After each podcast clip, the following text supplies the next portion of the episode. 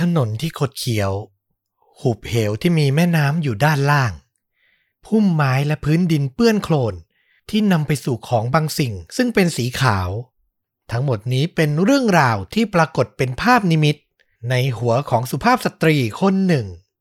ซึ่งมันอาจนำไปสู่การตามหาบุคคลสูญหายได้ ไม่ว่าคุณจะเชื่อหรือไม่ แต่นี่คือเรื่องจริง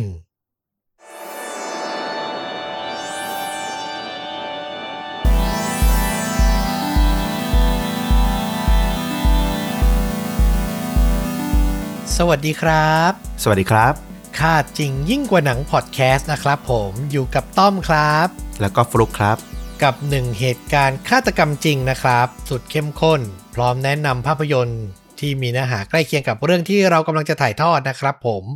วันนี้อย่างที่สัญญาไปเมื่อ episode ที่แล้วนะ ที่ผมบอกว่ามีเรื่องราวที่ feeling เนี่ยแบบต้อนรับฮาโลวีนเหมือนที่คุณอะเล่าเรื่องเกี่ยวกับแบบนักพิสูจน์ผีอะไรอย่างนี้ไปใช่ไหม คืออันนั้นผมมาเป็นออเดิร์ฟอันเนี้ย main course ละ นี่ไง คุณก็สร้างความกดดันอีกแล้วนะครับผมสม่ำเสมอจริง ๆ ต้องบอกว่า feeling ไม่ตรงกันสักทีเดียว ของคุณนี่คือแบบเป็นคนไปพิสูจน์ผี แล้วก็มีการเสียชีวิตเป็นปริศนาเนาะใช่ episode ใช่ที่แล้วใครยังไม่ได้รับฟังนะครับ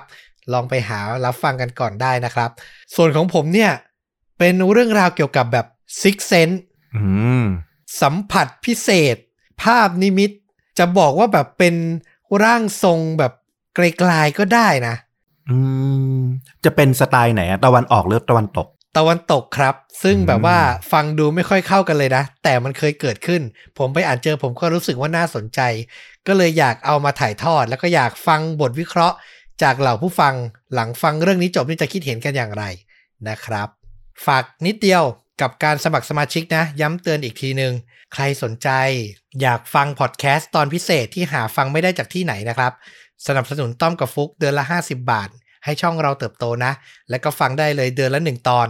ตอนของเดือนนี้ปล่อยไปแล้วนะ ชื่อตอนว่ารักลวงค่า รับประกันความโหด 5 ดาวนะครับของฟลุกโอ้โหจากเหล่าสมาชิกที่สมัครแล้วแล้วฟังแล้วนะครับ จากคอมเมนต์ก็ได้การอยู่ ต้องขอโทษหลาย ๆ คนเลยทีเดียว ใช่เลย ใครสนใจก็มาติดตามกันได้นะครับผม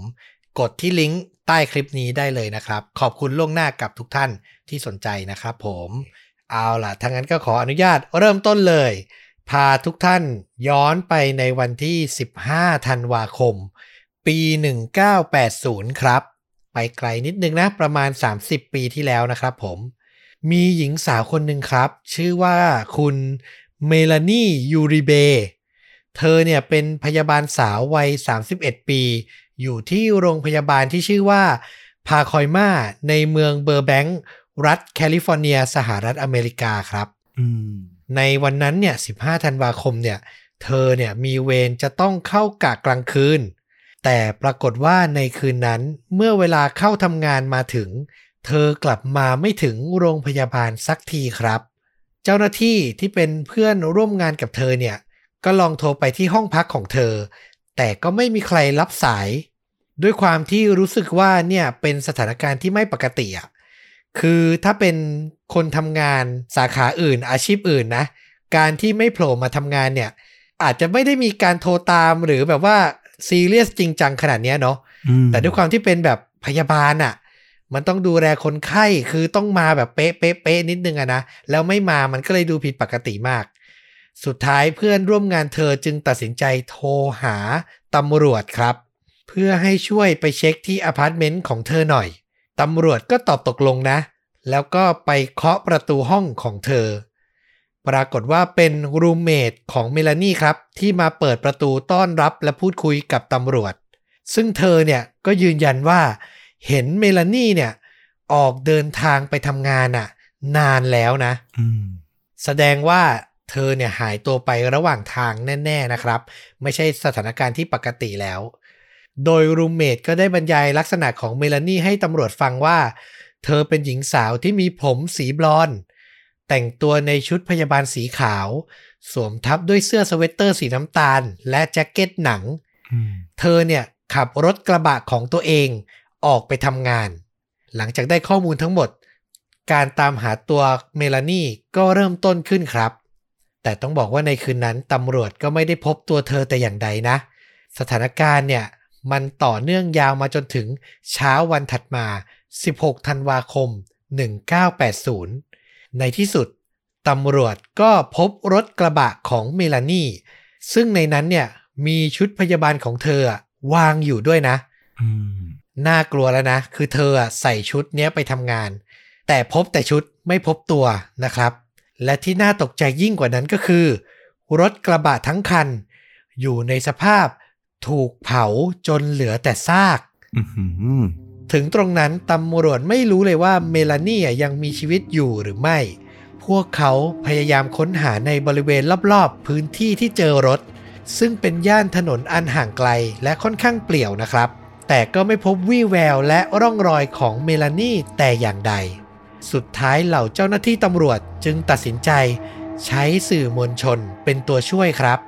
ให้นักข่าวเนี่ยออกประกาศเป็นข่าวด่วนเลยว่า มีพยาบาลในเมืองหายตัวไป ใช้เวลาไม่นานหลังจากนั้น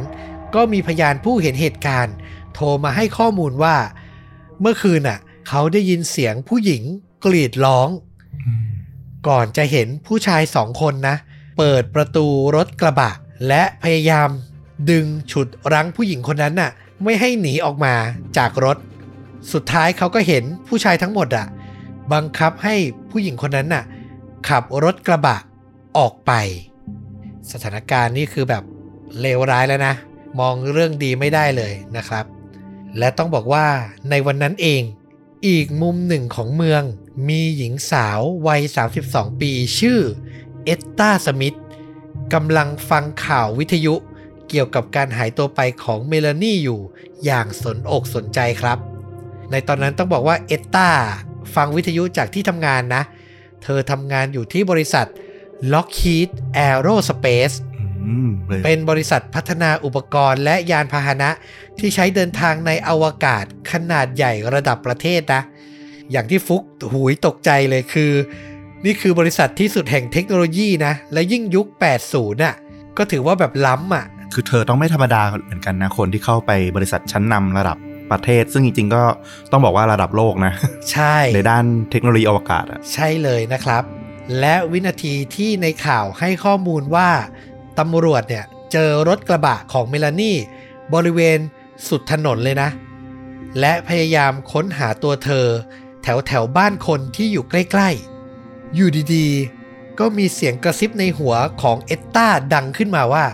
เธอไม่ได้อยู่ในบ้านหลังนั้นหรอกอืมคืออยู่ดีๆดังขึ้นมาเลยนะ กล้องขึ้นมาในหัวของเธอ และยังไม่ทันที่เอตตาสมิธจะคิดอะไรต่อ อยู่ดีๆ เธอก็เห็นภาพนิมิตครับ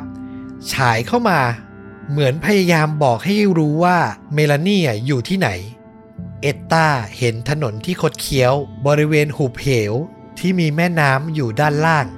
เธอเห็นพุ่มไม้ที่มีหุบเขาเป็นฉากหลัง รวมถึงทางเดินที่เป็นพื้นดินเปื้อนโคลน ที่จะนำไปสู่ของบางสิ่งซึ่งเป็นสีขาว เอตตาไม่รู้ว่าสถานที่ที่เธอเห็นนั้นคือที่ไหน แต่เธอยืนยันว่าเห็นมันชัดเจนมาก เหมือนกับมีภาพยนตร์มาฉายอยู่ในสมองของเธอเลยครับ คือมันน่าตื่นเต้น คาดไม่ถึงและมันคอนทราสต์มาก ๆ นะ ผู้หญิงที่ทำงานด้านเทคโนโลยีที่ล้ำสมัยสุด ๆ อยู่ดีๆ เห็นภาพนิมิตที่อธิบายไม่ได้นะครับ ต้องบอกก่อนว่าก่อนหน้านี้ในวัยเด็กอะเอตตาเคยมีเหตุการณ์ พบเจอแบบนี้มาบ้างนะ แบบเห็นภาพที่เหมือนเป็นเหตุการณ์ที่กำลังจะเกิดขึ้นในอนาคต แล้วพอใช้ชีวิตต่อไปก็พบว่าเหตุการณ์นั้นนะเกิดขึ้นจริง ๆ อะไรประมาณนั้นอะอารมณ์เดจาวูเนาะอืมบางคนน่าจะเคยเป็น แต่ภาพที่เธอเห็นตอนนั้นอะมันก็เป็นเพียงเสี้ยวเดียว แวบเดียว และไม่เคยชัดเจนแจ่มแจ้ง ขนาดที่เธอเห็นในวันนี้มาก่อน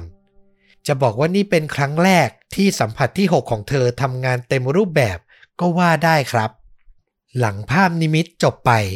ถึงตรงนั้นเอตตาก็เริ่มรู้สึกแล้วว่านี่มันเป็นข้อมูลที่สำคัญ และเธอเชื่อมั่นภาพที่เธอเห็นมากๆ ว่ามันเกี่ยวข้องกับเมลานี่แน่นอน แต่การที่จะเดินดุ่มๆ ไปบอกตำรวจเลยอะ่ะ มันก็ดูเป็นอะไรที่แปลกประหลาดมากถูกไหมดีไม่ดีเธอเองจะถูก สงสัยด้วยซ้ำว่าไปรู้รายละเอียด พวกนี้ได้ยังไงถ้าเกิดไปเจอจริงนะ นั่นน่ะสิ แล้วตัวเธอเองอะ่ะ ตอนนั้นเธอคิดกับตัวเองนะว่า ตัวเธออะกับเมลานี่อะก็ไม่รู้จักกัน ไม่เคยเห็นกันแม้แต่น้อย แต่พอคิดไปคิดมาด้วยความมั่นใจว่าแบบเห็นชัดมากอะ่ะ เธอก็ถามตัวเองอีกครั้งนะว่า ถ้าเธอเห็นขนาดเนี้ยแล้วไม่ยอมบอกให้เจ้าหน้าที่ออกตามหา หรือสืบค้นจากข้อมูลที่เธอเห็นน่ะ แล้วสุดท้ายอะมันเป็นเบาะแสที่พาไปเจอคนที่กำลังหายไปได้จริง ๆ อะ เธออาจจะต้องเสียใจไปตลอดชีวิตนะอืมนึกออกไหมคือไม่รู้แหละจริงไม่จริง แต่ถ้าไม่ทำในวันเนี้ย อาจจะเสียใจไปตลอดชีวิตก็ได้ สุดท้ายเอตตาจึงตัดสินใจออกจากที่ทำงานเร็วขึ้นกว่าปกติ เธอขับรถไปยังสถานีตำรวจ เพื่อเล่าสิ่งที่เธอเห็นให้เจ้าหน้าที่ฟังครับ โดยเธอย้ำว่าในตอนนั้นน่ะ เธอคิดแต่เรื่องช่วยเมลานี่ และไม่แคร์แล้วว่าตำรวจจะมองว่าเธอสติไม่ดีหรือเปล่า หลังเล่าเรื่องราวทั้งหมด ให้เจ้าหน้าที่ฟังเสร็จ ก็ต้องบอกว่าเป็นโชคดีนะ ที่เธอมีหน้าที่การงานค่อนข้างดี และได้รับความเคารพนับถือในเมืองค่อนข้างมาก คือแบบไม่ได้เป็นผู้หญิงที่แบบมาจากไหนไม่รู้อะ่ะตำรวจก็เลยยังให้ความสนใจกับข้อมูลที่เธอให้อยู่บ้าง พวกเขาเนี่ย เอาแผนที่เมืองมากลางเลยนะ และพยายาม mark จุดที่เธอเห็นในนิมิตให้เจอให้ได้ หลังเธออธิบายไม่นานอะ ก็ได้รู้ว่ามันน่าจะเป็นบริเวณที่เรียกว่าซานเฟอร์นันโดวัลเลย์ซึ่งมีถนนน่ะ พาไปสู่ทะเลสาบ และมีหุบเหวใหญ่อยู่ในบริเวณเดียวกัน เจ้าหน้าที่ยืนยันขอให้เอตตากลับมาที่สถานีตำรวจอีกครั้ง ในเวลา7โมงเช้าวันพรุ่งนี้ เพื่อที่จะได้ขึ้นเฮลิคอปเตอร์ออกสำรวจกับเหล่าเจ้าหน้าที่ ที่จะเริ่มทำการค้นหาเมลานีซึ่งในที่สุดเอตตาก็ตอบตกลงนะ เราว่าเจ้าหน้าที่อะไม่ได้เชื่อร้อยเปอร์เซ็นต์หรอก แต่คงมีแผนที่จะออกตามหาอยู่แล้วอืมแวะไปตรงจุดที่เธอเล่าสักนิดนึงก็อาจจะไม่ได้เสียหายอะไรประมาณนั้นน่ะนะครับ หลังเธอออกจากสถานีตำรวจได้ไม่นานนะ เธอก็ไต่ตองกับตัวเองอีกครั้งว่า การเริ่มต้นค้นหาตัวเมลานี่ในวันพรุ่งนี้ มันจะสายเกินไปหรือเปล่าอืมมีบางอย่างในใจส่งสัญญาณบอกเอตตาว่าเมลานี่อะอยู่ที่นั่นแน่นอน และเธออาจจะยังมีชีวิตอยู่ และต้องการความช่วยเหลือก็เป็นได้ สุดท้ายเอตตาตัดสินใจจะไปตรวจสอบสถานที่นั้นด้วยตัวเองทันทีครับ อ่านถึงตรงนี้นี่ผมนึกถึงหนังสยองขวัญหนัง thriller หลาย ๆ เรื่องนะ ที่เราได้แต่ตั้งคำถามว่าทำไมไม่รอตำรวจไปเองทำไม คิดอย่างนั้นเลยนะ อืม คือในหนังเราเข้าใจแหละว่ามันพล็อตมันต้อง drive ไปทางนั้นนะเพื่อให้มันตัวละครมันเข้าสถานการณ์ ที่น่าลุ้นน่าระทึกอะไรเงี้ย แต่ในชีวิตจริงอะเราไม่ต้องทำอย่างนั้นก็ได้ เออ ซึ่งในจุดนั้นน่ะเอตตาเธอก็มีเหตุผลของเธอนะ คือนอกจากเธอจะมั่นใจและเป็นห่วงว่ามันอาจจะสายเกินไปแล้วอะ ภาพนิมิตที่เธอเห็นตอนฟังข่าววิทยุอะมันก็ไม่ได้หยุดแค่ครั้งเดียวครับ มันเหมือนแบบเล่นซ้ำๆอะฟลุก เดินเดินๆอยู่ก็มา ขับรถอยู่ก็มาเป็นพักๆซ้ำๆโดยไม่มีทีท่าที่จะหายไป เออ คือมันเหมือนตอกย้ำให้เธอต้องทำอะไรบางอย่างครับ สุดท้ายเธอจึงตัดสินใจจะเดินทางไปตรวจสอบยังสถานที่ที่เธอเชื่อว่าเมลานี่อยู่ด้วยตัวเองในคืนนั้นเลยหื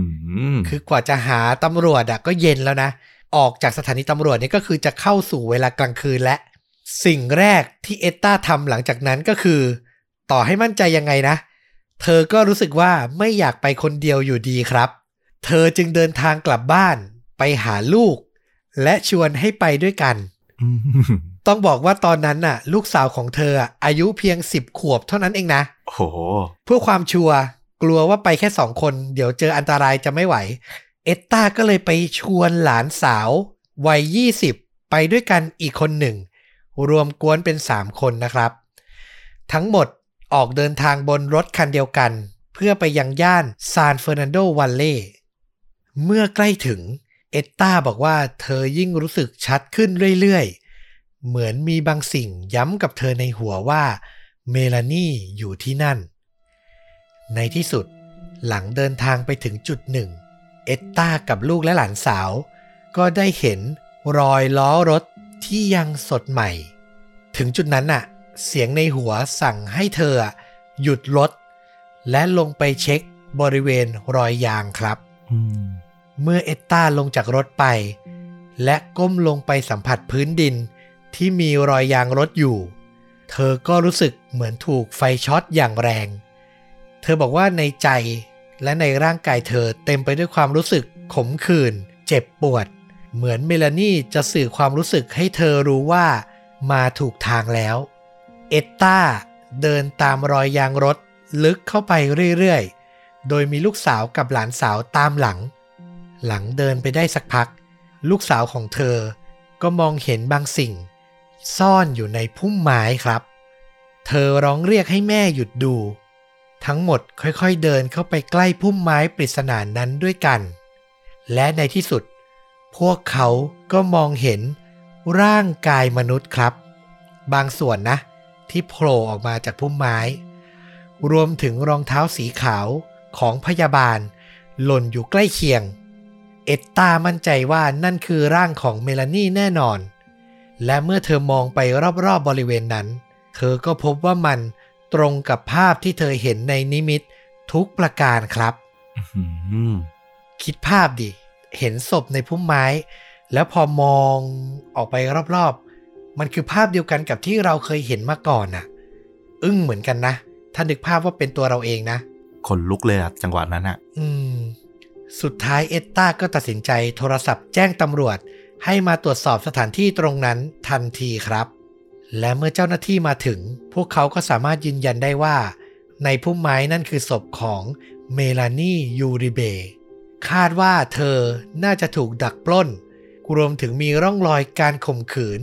และทุบตีด้วยก้อนหินใส่ศีรษะอีกด้วยครับอื้อหือโหดร้ายนะ ศพของเมลานีอะอยู่ในสภาพเปลือยเปล่า คนร้ายนำศพไปซ่อนในพุ่มไม้อย่างที่เอตตาเห็นในนิมิตแบบเป๊ะๆเลยทีเดียว เหตุการณ์ทั้งหมดเหมือนจะจบลง แต่มันไม่ใช่อย่างนั้นครับ เมื่อตำรวจอะยังไม่มีเบาะแส หรือหลักฐานเกี่ยวกับตัวคนร้ายแต่อย่างใดเลย แล้วอยู่ดีๆ มีผู้หญิงคนหนึ่ง เดินเข้ามาสถานีตำรวจ และบอกว่าเห็นภาพนิมิตว่าศพอยู่ตรงไหน แล้วมันยังถูกต้องเสียด้วยอะอืมแน่นอนอย่างที่ฟลุกพูดเลย จากที่เริ่มต้นเดินเข้ามาในฐานะผู้ช่วย สุดท้ายเอตตาก็ถูกตำรวจมองว่าเป็นผู้ต้องสงสัย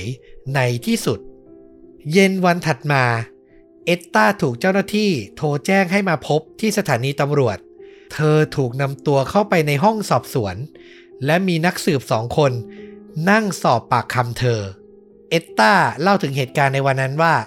เธอพยายามอธิบายถึงภาพนิมิต และเหตุการณ์ทั้งหมด ไปหลายรอบ แต่เจ้าหน้าที่ก็ยังคงยืนยันให้เธอเล่าใหม่ซ้ำๆและถามคำถามเดิมๆอยู่อย่างนั้น จนเวลาผ่านไปนานถึง 4 ชั่วโมงเต็ม จาก 6 โมงเย็นถึง 4 ทุ่ม และนั่นแหละก็เป็นจุดที่ทำให้เธอรู้ตัวว่ากำลังตกเป็นผู้ต้องสงสัยเสียแล้ว การสอบปากคำของตำรวจดำเนินต่อไปจาก 4 ชั่วโมง ยาวนาน ไปจนถึง 10 ชั่วโมงต่อเนื่องกันครับ เอตตาก็ได้แต่พูดซ้ำๆว่า เธอไม่สามารถอธิบายได้ว่าเห็นภาพนิมิตได้อย่างไร แต่เธอก็ยืนยันปฏิเสธหนักแน่นว่า ไม่ได้มีส่วนเกี่ยวข้องในการฆาตกรรมเมลานี่แม้แต่น้อย เมื่อถึงจุดหนึ่งตำรวจก็เลยตัดสินใจนำตัวเอตตาเข้าเครื่องจับเท็จถึงสองครั้งอืมและเธอก็ผ่านการทดสอบทั้งสองครั้งนั้นนะ แต่อย่างที่เรารู้กันในยุคนั้น เครื่องจับเท็จมันไม่ได้เป็นเครื่องที่การันตีความถูกต้องได้ร้อยเปอร์เซ็นต์เนาะอืม ใช่ ยุค 80 ใช่ไหมอืมใช่ ถ้าตรวจแล้วไม่ผ่าน ก็สร้างความน่าสงสัย แต่ก็ยืนยันว่าเป็นคนทำผิดจริงไม่ได้ และในทางกลับกัน ถ้าผ่านก็ไม่ได้สามารถยืนยันความบริสุทธิ์ได้ร้อยเปอร์เซ็นต์ตำรวจก็ยังสงสัยเอตตาต่อไป โดยพวกเขาอะอ้างว่า เธออาจจะใช้ความเชี่ยวชาญในการใช้ทริค ผ่อนลมหายใจอะจนสามารถผ่านการตรวจสอบของเครื่องจับเท็จก็เป็นได้อืมสุดท้ายสถานการณ์ของเธอก็ย่ำแย่ จนถึงขั้นถูกนำตัวเข้าห้องขัง อย่าลืมว่าเธอเป็นพนักงงานที่มีตำแหน่งใหญ่ในบริษัทที่แบบมีชื่อเสียงนะ ได้รับความนับหน้าถือตา รวมถึงยังมีลูกและหลาน รอเธออยู่ที่บ้านอีกด้วยนะครับ แน่นอนว่าเหตุการณ์เนี้ยไม่ใช่สถานการณ์ที่เธอคาดหวังว่าจะเจอ และสำหรับเธอมันโหดร้ายมากๆ แต่ก็ต้องบอกว่าในมุมมองของตำรวจอะ ก็เชื่อว่าเธอมีส่วนเกี่ยวข้องกับการฆาตกรรมอย่างแน่นอนอะนะ แม้จะไม่ใช่ผู้ลงมือ แต่ยังไงก็ต้องมีส่วนรู้เห็นน่ะอืมคือมันไม่มีเบาะแสทั้งอื่น ก็เข้าใจได้นะ คือเรามองในมุมตำรวจก็เข้าใจได้จริง ๆ นะครับ มันมืดแปดด้านนะตอนนั้น เอตตาอยู่ในห้องขังด้วยความกังวลนะ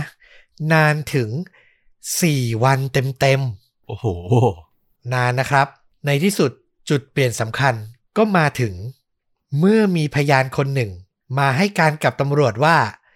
เขาได้ยินผู้ชายคนหนึ่ง พูดคุยโวถึงเหตุการณ์ฆาตกรรมที่เพิ่งเกิดขึ้น และอ้างว่าตัวเขากับเพื่อนอะ เป็นคนทำแต่ก็สามารถหลบหนีมาได้ และตำรวจอะ ไม่มีทางหาตัวพวกเขาเจอหรอกอืม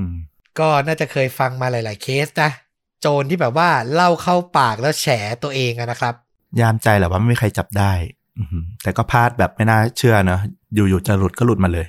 ใช่ หลังจากนั้นตำรวจก็ใช้เวลาไม่นาน ตามตัวการทั้งหมดจนพบครับ และน่าเศร้ามาก เพราะฆาตกรตัวจริงอะ่ะ เป็นแก๊งชายหนุ่มสามคน ซึ่งหนึ่งคนน่ะ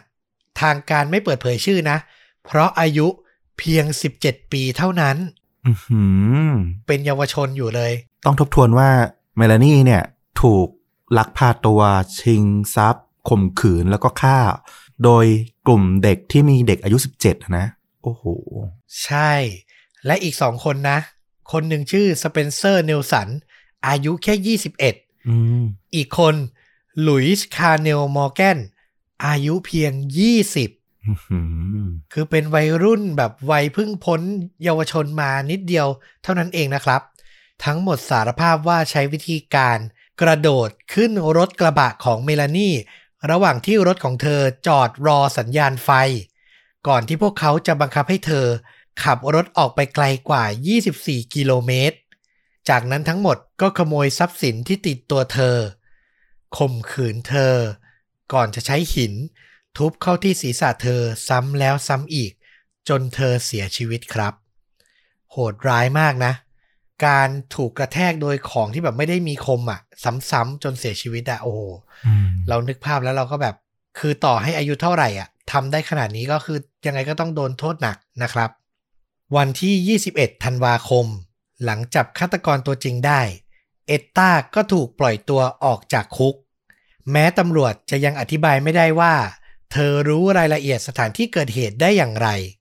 ซึ่งไม่ต้องตำรวจหรอก ตัวเอตตาก็อธิบายไม่ได้เช่นกันอืมแต่จากความชอกช้ำอะ ที่เธอต้องเจออะถูกขังคุก ถูกทำให้เสื่อมเสียชื่อเสียงอะนะ เธอก็เลยตัดสินใจ ยื่นฟ้องเหล่าเจ้าหน้าที่ตำรวจ และเรียกค่าเสียหายเป็นเงินกว่า 750,000 เหรียญซึ่งในชั้นศาลก็มีหลากหลายทฤษฎีที่ทางตำรวจนำมาพูดถึง เช่นการที่อ้างว่า เธอน่าจะได้ยินฆาตกรตัวจริงอะคุยโว และบอกเล่ารายละเอียดมาก่อนหน้านี้ ก็คืออ้างจากแบบการที่มีพยานได้ยินนะนะอืมก็คิดไปได้ว่าฆาตกรอาจจะไม่ได้พูดครั้งแรกนะครับ เป็นไปได้ไหมว่าเอตตาจะได้ยินมาก่อน แล้วก็ทำทีมาเล่าว่าตัวเองเห็นภาพนิมิต เพราะอยากมีชื่อเสียงอืมโดยอีกหนึ่งคำให้การมาจากตำรวจหญิงนอกเครื่องแบบนะ ที่ปลอมตัวเข้าไปตีสนิทเอตตาระหว่างที่เธออยู่ในคุก แอบแทรกซึมเข้าไปแบบหาข่าวอะนะอืมอืมตำรวจนอกเครื่องแบบก็อ้างว่า เอตตาคุยกับเธอแล้วบอกว่าน่าจะมีการสร้างภาพยนตร์ หรือเขียนหนังสือเกี่ยวกับประสบการณ์จริง ที่เธอประสบในครั้งนี้ได้นะ อารมณ์ประมาณว่าเอตตาอยากดัง อะไรประมาณเนี้ยนะครับอืมอืมอืมซึ่งตัวเอตตาก็ปฏิเสธข้อกล่าวหาทั้งหมด พร้อมชี้แจงว่าเธอแค่พูดว่า เรื่องราวภาพนิมิตที่เธอเห็นน่ะ มันเหมือนอย่างกับ ภาพยนตร์แค่นั้นเองอืมอะอันนี้ก็เป็นคำให้การที่ขัดแย้งกันนะครับ สุดท้ายศาลก็ตัดสินให้ฝั่งตำรวจ ชดใช้ค่าเสียหายกับเอตตาเป็นเงิน 24,000 เหรียญก็คือได้รับค่าเสียหายนะ แต่ก็น้อยกว่าจำนวนที่เธอเรียกไปค่อนข้างเยอะเนาะหลังจากเรื่องราวทั้งหมดจบลง เอตตาก็ยืนยันว่าเธอไม่เคยเห็นภาพนิมิตที่ชัดเจนในลักษณะนี้อีกเลย แต่ถ้าในส่วนลึกของจิตใจ หรือสิ่งที่ตำรวจตั้งข้อสงสัยว่าเธออยากดังเป็นจริง มันก็ได้ผลครับ เพราะว่าเรื่องราวในครั้งนี้ของเธออะกลายเป็นข่าวดังนะ ต่อมามีการนำมาทำเป็นสารคดีถ่ายทอดผ่านรายการชื่อดังอย่าง Unsolved Mystery อืมซึ่งเราก็พูดถึงไปในหลายตอนแล้วเนาะออกอากาศในปี 1995 นะครับ นอกจากเนี้ยตัวเอตตายังมีโอกาสได้ไปออกรายการสัมภาษณ์ดัง ๆ อย่างรายการของโอปราห์วินฟรีอะ เธอก็เคยไปมาแล้วนะอื้อหืออะอันนี้ก็คือแบบทอล์กโชว์เบอร์หนึ่งของประเทศเขาเลยเนาะใช่ แต่ต้องให้ความเป็นธรรมกับเธอนิดนึงว่า หลังจากนั้นน่ะ มันก็ไม่ได้มีข่าวหรือรายละเอียดว่า เธอใช้ความสามารถเนี้ยในการสร้างชื่อเสียงหรือหารายได้แต่อย่างใดนะครับ อันนี้ก็ต้องให้ความเป็นธรรมกับเธอนิดนึง แต่เราไปเจอบางแหล่งข่าว ก็บอกว่าเหมือนเธออะก็ยังใช้ ความสามารถในการเห็นภาพนิมิตอะช่วยเหลือในการสืบสวนคดีอื่น ๆ อีกนะ ในบางครั้งนะ แสดงว่าเธอก็เป็นคนมี sixth sense ไปเลยอย่างเงี้ยใช่ แต่ก็อย่างที่บอกไปว่าไม่เคยเจอแบบเห็นภาพชัดเจนแจ่มแจ้ง เหมือนในเคสเนี้ยอีกเลยนะอืมเออก็อาจจะแบบเล็กๆน้อยๆ สัมผัสได้บางอย่างอะไรประมาณเนี้ยนะครับ เนี่ยคือเรื่องราวของเอตตาสมิธเราจะเรียกว่ามีจิตสัมผัสก็พูดได้นะ เออ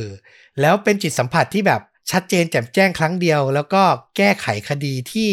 ตำรวจเหมือนจะเจอทางตันได้อะเออ ก็อธิบายไม่ได้เหมือนกันว่ามันเกิดจากอะไรนะครับ ฟลุกมองว่ายังไงอะถ้าส่วนตัวนะ มองมองได้สองสองทางเลยซึ่งแบบเป็นคนละทางกันไปเลยนะ คือในทางหนึ่งถ้ามองในแง่ที่ว่าเราเชื่อนะว่าเธอแบบเห็นภาพนิมิตจริงอะ่ะมันก็เป็นไปได้เรื่องของแบบเขาบอกว่าอะไรอะ่ะมันคือสัญญาณที่มันต้องกันพอดีกันอะ่ะ สัญญาณของตัวเธอกับสัญญาณของทางเมลานี่ที่อาจจะเป็นจิตวิญญาณไปแล้วหรืออะไรอย่างเงี้ย มันสื่อสารกันได้พอดีอะ่ะมันก็เลยทำให้เธอเห็นภาพนั้นได้ชัดเจนมากะนะก็เป็นไปได้ แต่หรือจะมองในแง่ที่ว่า เธอไม่ได้เห็นจริง ๆ แต่เธอไปได้ข้อมูลมาหรืออะไรเงี้ย เราก็ยังมอง แต่มันก็ยังติดตะกิดตะขวงใจในแง่นี้อยู่นิดหนึ่งเหมือนกันเพราะว่าเหตุการณ์มันเกิดขึ้นแบบผ่านมาคืนสองคืนเท่านั้นเอง โอกาสที่เธอจะไปแบบโอ้โห จังหวะเจอ คนร้ายออกมา มาแบบพูดจามาคุยอะไรอย่างเงี้ยมันก็ดูเป็นไปได้น้อยมากอะนะ แล้วก็ความรู้สึกคือถ้าเธอรู้ขนาดนั้นอะทำไมเธอไม่ให้ข้อมูลตำรวจไปเยอะกว่านั้นเลยแล้วว่าเออเธอเห็นในมิตนะว่าเป็นแบบเด็กชายสามคนหรืออะไรอย่างเงี้ย ให้มันปลดจากตัวเธอไปให้ตำรวจไปแบบพยายามไปหาผู้ต้องสงสัยเหล่านั้นอะไรเงี้ยให้มันชัดเจนไปก่อนหน้านี้เนาะไม่ต้องมาทนติดคุกอะไรเงี้ยมันก็มีความรู้สึกแบบปะปนหลากหลายนะที่แบบเออสุดท้ายมันก็ ตอบไม่ได้จริงๆนะว่า มันจริงหรือไม่จริงแล้วแต่คนจะเชื่อแล้วแหละ อืม เราคิดเหมือนฟลุกเลย คือส่วนตัวเรารู้สึกว่าวิญญาณน่ะ ก็เปรียบเหมือนคลื่นพลังงานบางอย่างเหมือนคลื่นวิทยุอย่างเนี้ย ทุกคนอาจจะไม่ได้เห็นวิญญาณเหมือนกัน แต่มันสามารถมี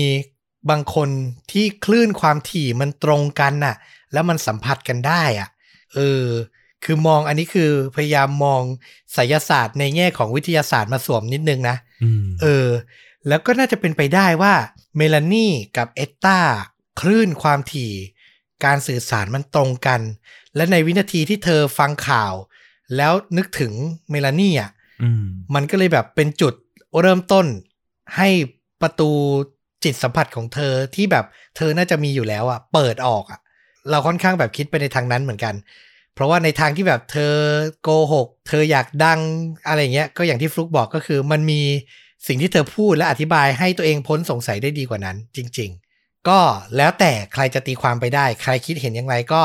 คอมเมนต์พูดคุยกับต้อมกับฟลุกได้นะครับ คุณผู้ฟังเราเก่ง มองมุมมองบางอย่างที่แบบเราไม่ทันคิดได้เยอะนะ จริง ๆ มันมีเคสหนึ่งนะ แต่มันเป็นเคสสั้นๆ เราเล่าประกอบไปกับเรื่องนี้เลยได้เลยนะอืมแต่ว่าเราจำรายละเอียดเรื่องชื่อคนไม่ได้ละ มันมีผู้ชายคนหนึ่ง เขาได้ยินข่าวเรื่องของการฆาตกรรมเอ่อชายอีกคนหนึ่งอะ น่าจะเป็นบริเวณห้างสรรพสินค้า หรือที่จอดรถอะไรประมาณนี้เราจำไม่ได้รายละเอียด เออ แล้วเขาฝันเห็นคนร้ายเนี่ย แบบชัดเจนมากเลย คนที่ฆ่าผู้ชายคนนั้นอะแล้วเขาก็ไปแจ้งตำรวจ แต่เคสเนี้ยต่างกับของคุณเอตตานะเพราะตำรวจเชื่อ เออ แล้วก็ไปจับผู้ชายคนที่นายเอเนี่ยฝันถึงเนี่ยไปจับมาจริง ๆ แล้วก็คงคาดคั้นด้วยวิธีการสอบสวนอะอย่างที่คุณเอตตาเจอเนี่ยแหละ อาจจะทนไม่ไหวก็รับสารภาพไป แล้วก็สุดท้ายก็ติดคุกจริง ๆ นะ ซึ่งสุดท้ายเนี่ยมันไป กลายเป็นว่ามีคนร้ายตัวจริงถูกจับในภายหลัง แล้วก็กลายเป็นว่าทั้งหมดมันเป็นเรื่องที่นายเอแบบฝันไปแล้วก็จนทำให้คนบริสุทธิ์คนหนึ่ง ต้องติดคุกโดยที่ตำรวจก็ดันไปเชื่อด้วยอะไรเงี้ยเราก็ว่าเออมันก็เป็นมุมที่มันสะท้อนกับเรื่องนี้ได้แบบ คนละมุมกันเลย ก็แล้วแต่แล้วแหละ อืมเนี่ยแหละ ถึงบอกว่าสุดท้ายสิ่งที่อธิบายไม่ได้ จะสรุปสุดท้ายให้มันได้ความถูกต้องที่สุด ก็ต้องเอาวิทยาศาสตร์ เอาความเป็นจริง เอาหลักฐานเอาพยานมาสวมอยู่ดีเนาะอืมจะเชื่อร้อยเปอร์เซ็นเลยแล้วตัดสินมันก็ไม่แฟร์เออ อันเนี้ยเห็นด้วยนะครับสำหรับภาพยนตร์นะ อ่านเรื่องนี้เสร็จนึกถึงเรื่องเดียวเลยครับ เป็นภาพยนตร์ในปี 2000 ก็คือเรื่อง The Gift อืมอ่ากำกับโดยแซมไรมี่ผู้กำกับ Spider-Man เวอร์ชั่นแรกสุดนะนะแล้วก็มี หนังเขย่าขวัญอย่างพวกแบบ Evil Dead อะไรอย่างเงี้ยนะ ก็เป็นผู้กำกับแบบชั้นครูเหมือนกันคนหนึ่งนะครับอืม The Gift เนี่ยต้องบอกว่าถ้าดูหน้าหนังมันเป็นหนังฟอร์มเล็ก คืออารมณ์แบบว่าดาราดัง ๆอะเขาเล่นหนังบล็อกบัสเตอร์มาเยอะก็จะพักมาโชว์ในหนังแบบทุนต่ำแสดงฝีมือกันนิดนึงถูกไหมอ่าอ่าเขาจะมีแบบว่าเปลี่ยนโปรเจกต์มาเล่นฟอร์มเล็ก ๆ กันบ้าง แล้วต้องบอกว่าเรื่องเนี้ยขนดารามาเต็มจอเลย เชื่อว่าน่าจะแบบเชื่อใจผู้กำกับแหละเลยมากันนะครับ ทั้งเคทแบลนเชตเคที่โฮมเคียนูรีฟส์จิโอวานนี่ลิบิชีเจเคซิมมอนส์เกร็กคินเนียร์ฮิลลารีสแวงคือแบบพูดชื่อดาราไปอะ ก็ต้องดูถูกไหม เบอร์ใหญ่มากอะ ใช่ขนกันมาเต็มจอเลยนะครับ โดยเป็นเรื่องราวเกี่ยวกับคุณเคทแบลนเชตเนี่ย ดารานำเนี่ย เธอรับบทเป็นหญิงสาวชื่อแอนนี่วิลสัน เป็นคนมี sixth sense เลยแหละ ทำอาชีพเป็นหมอดูเปิดไพ่ทายอนาคต คือพูดง่ายๆเห็นภาพนิมิตแบบเอตตาในเรื่องที่เล่ามาเลยอืมแล้วเรื่องราวในหนังมันก็ทำให้เธอไปพัวพันกับเหตุการณ์ฆาตกรรม หญิงสาวคนหนึ่ง ซึ่งผู้ต้องสงสัยก็อยู่ในเมืองเล็ก ๆ นั่นแหละ จุดเด่นอีกอย่างหนึ่งเลยนะ ที่เรารู้สึกว่าน่าดูมากคือ คุณจะได้เห็นเคียนูรีฟในบทคนเลวชอบทุบตีเมียครับ โอ้โห จากภาพลักษณ์ที่เราแบบว่าชื่นชอบเขานะ ความเป็นตัวเขาทั้งตัวจริง ทั้งในบทบาทอื่น ๆ ที่แบบเท่พดุงคุณธรรมอะไรอย่างนี้นะนานๆทีผมว่าหาโอกาสได้ยากอะ่ะ คุณจะได้เห็นคีอานูรีฟเป็นไอ้ขี้เมาแล้วแบบคอยทำร้ายเมียอะนะครับผมจะได้เห็นในเรื่องนี้เนี่ยแค่นี้ก็คุ้มที่จะดูแล้วเออแล้วก็ต้องบอกว่าบทสรุปแล้วก็การดำเนินเรื่องมันก็ลุ้นดีนะ เป็นหนังที่ดูสนุกเรื่องหนึ่งแค่ดูการแสดงก็คุ้มแหละนะครับ ก็เลยอยากจะชวนดูกัน ถ้าใครที่ไม่เคยดูนะครับ เป็นหนังในปี 2000 นะ ลองหากันดู The Gift ไม่น่าจะหายากเท่าไหร่นะ ก็ไม่ได้เก่าขนาดนั้น ใช่ใช่แต่ก็ไม่ได้เก่าก็ 20 ปีนะ คือพอพูดว่าปี 2000 คนยุคเรารู้สึกไม่เก่า แต่น้องๆ รุ่นใหม่อาจจะรู้สึกโอ้โห บางคนบอกหนูเพิ่งเกิดค่ะนั่นน่ะสินะครับผม ขอโทษจริงๆผมเป็นเด็ก ยุค 90 อะ พอพูดว่า 2,000 ก็เลยรู้สึกไม่เก่านะครับผม ปี 2000 นี่มันหมุดหมายของชีวิตหนึ่งเลยนะ แบบคนที่ผ่านศาสวรรษอะ มันจะเป็นแบบ โอ้โห เป็นอีเวนต์ใหญ่ระดับโลกเลยนะใช่ แต่พอคุณพูดว่า เออ เด็กบางคนยังไม่เกิด คือบางคนอาจจะอายุแค่ 18 19 20อย่างเงี้ยก็คือหนังเรื่องนี้ฉายยังไม่เกิดเลยนะ โอ้โห แก่เลยอะนะครับ จบปิดรายการวันนี้แบบความรู้สึกแบบเหี่ยวๆยังไงไม่รู้นะฮะ เอาละไม่เป็นไร ก็ถ้าใครชื่นชอบนะ กับชวนดูดาพอดแคสต์นะครับ ทั้งเรื่องจริงยิ่งกว่าหนังและฆาตจริงยิ่งกว่าหนังก็กลับมาติดตามได้ใน episode ต่อไป วันนี้ลาไปก่อน สวัสดีครับ สวัสดีครับ